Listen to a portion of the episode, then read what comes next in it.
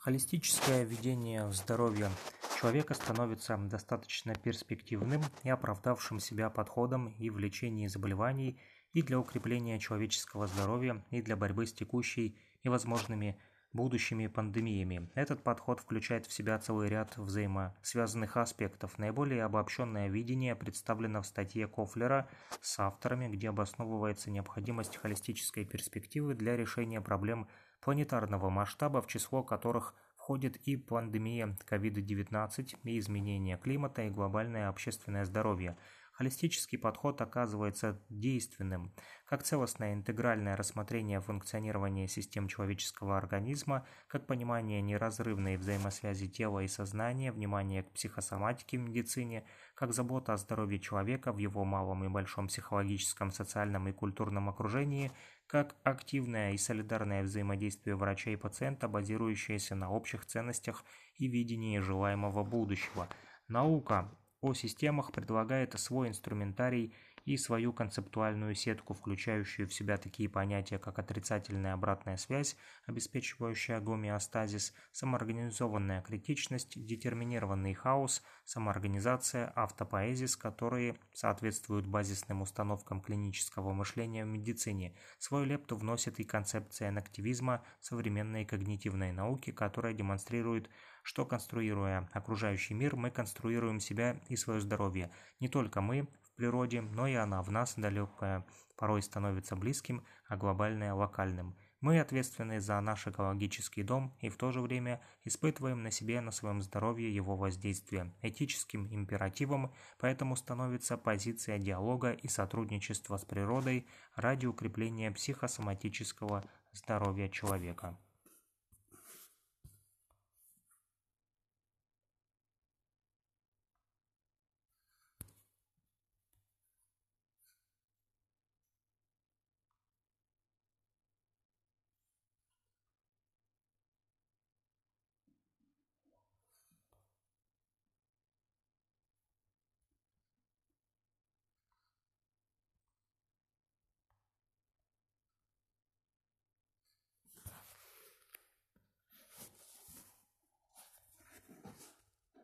Под термином холизм в общем понимании подразумевается научно-философский подход, предопределяющий приоритет целого в вопросе соотношения целого и отдельной части, переводе с греческого это понятие означает цельность, то есть с точки зрения холизма все живое на Земле представляет собой неделимое целое. Основная концепция данного направления заключается в том, что человек един и также является собой одно целое в пространственно-временной среде. Данная теория утверждает, что любой индивид представляет собой часть Вселенной в полной мере отражающей ее структуру.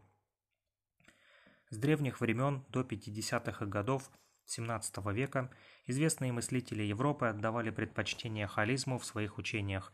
С развитием медицинской науки это направление стало менее популярно, поскольку перестало представлять собой практическую ценность. В XX веке интерес к холизму в обществе возродился. Философ и политический деятель Ян Смец из Южной Африки стал основателем современного подхода к холизму. В 1926 году он разработал философию целостности, то есть вновь ввел понятие холизм в философскую речь. Оно воплотило в себе и материальное, и идеалистическое начало. Холистическая медицина – одно из направлений альтернативной медицины, при котором все нужды и потребности индивида, психологические и физические, учитываются в комплексе, то есть рассматриваются как одно целое. Уже в 90-х XX века данный подход, разумеется, в рамках традиционной практики стал популярным – в европейских странах и США направлений холистической медицины в настоящие дни много. Дыхательные методики, фитотерапия, гомеопатия, гипнотическая терапия и другие. Холистическая медицина объединяет в себе все теории древнейшей и современной медицины, базовой основой которых является комплексный подход. Она базируется на синтезе всей информации о Вселенной и всем живом на планете, которая – которой владеет общество сегодня, а также учитывает все связи в организме с точки зрения условий среды, в какой он пребывает, энергетики и души. Холистический подход подразумевает объединение научного и альтернативного направления в медицине. В США проводились многочисленные исследования, в ходе которых подтвердилось, что лечение традиционными методами на третьей позиции в списке факторов, приводящих к летальному исходу. По причине приема медицинских препаратов ежегодно умирает свыше 220 тысяч человек, причем в 50% случаев терапия назначается лечащим врачом. Такие обстоятельства становятся объективной причиной того, что представители современного общества начинают активно обращать внимание на холистическую медицину и прочие альтернативные теории. Согласно статистическим данным, в США в настоящие дни примерно 1 второй населения применяют нетрадиционные средства и пользуются услугами специалистов, имеющих опыт в холистической медицине. Применение методик комплементарной медицины на практике в симбиозе с традиционной терапией убедительно говорит о том, при интеграции данных подходов в спектр возможностей лечения либо восстановления после травм, операций, инсультов становится существенно шире. У пациентов появляются дополнительные шансы достижения эффективности результатов лечения. Холистическая медицина концентрирует свое внимание именно на исцелении от недуга, а не на самом заболевании. Основным инструментом является Комплексный подход, дающий возможность лечить людей в строгом соответствии с его индивидуальными проблемами, а не по общепринятым стандартам. Такая системная методика способствует тому, что внимание и доктора, и самого пациента направлено на режим питания, качество сна, отношения с окружающими физические упражнения, то есть образ жизни больного в целом.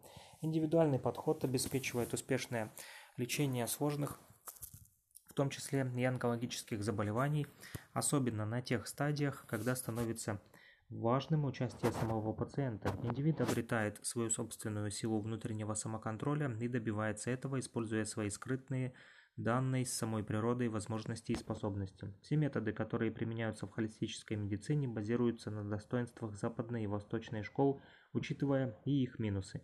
Преимущество последней заключается в том, что она демонстрирует миру высококлассные результаты при реабилитации функций, нарушенных в ходе болезни, а неоспоримый плюс западной ее опыт экстренного оказания медицинской помощи и осуществления серьезных хирургических вмешательств. Холистическая же медицина направлена в большей степени не на процесс лечения, а на профилактику недугов, патологий и абсолютное восстановление жизненно важных функций организма человека в целях улучшения качества его жизни.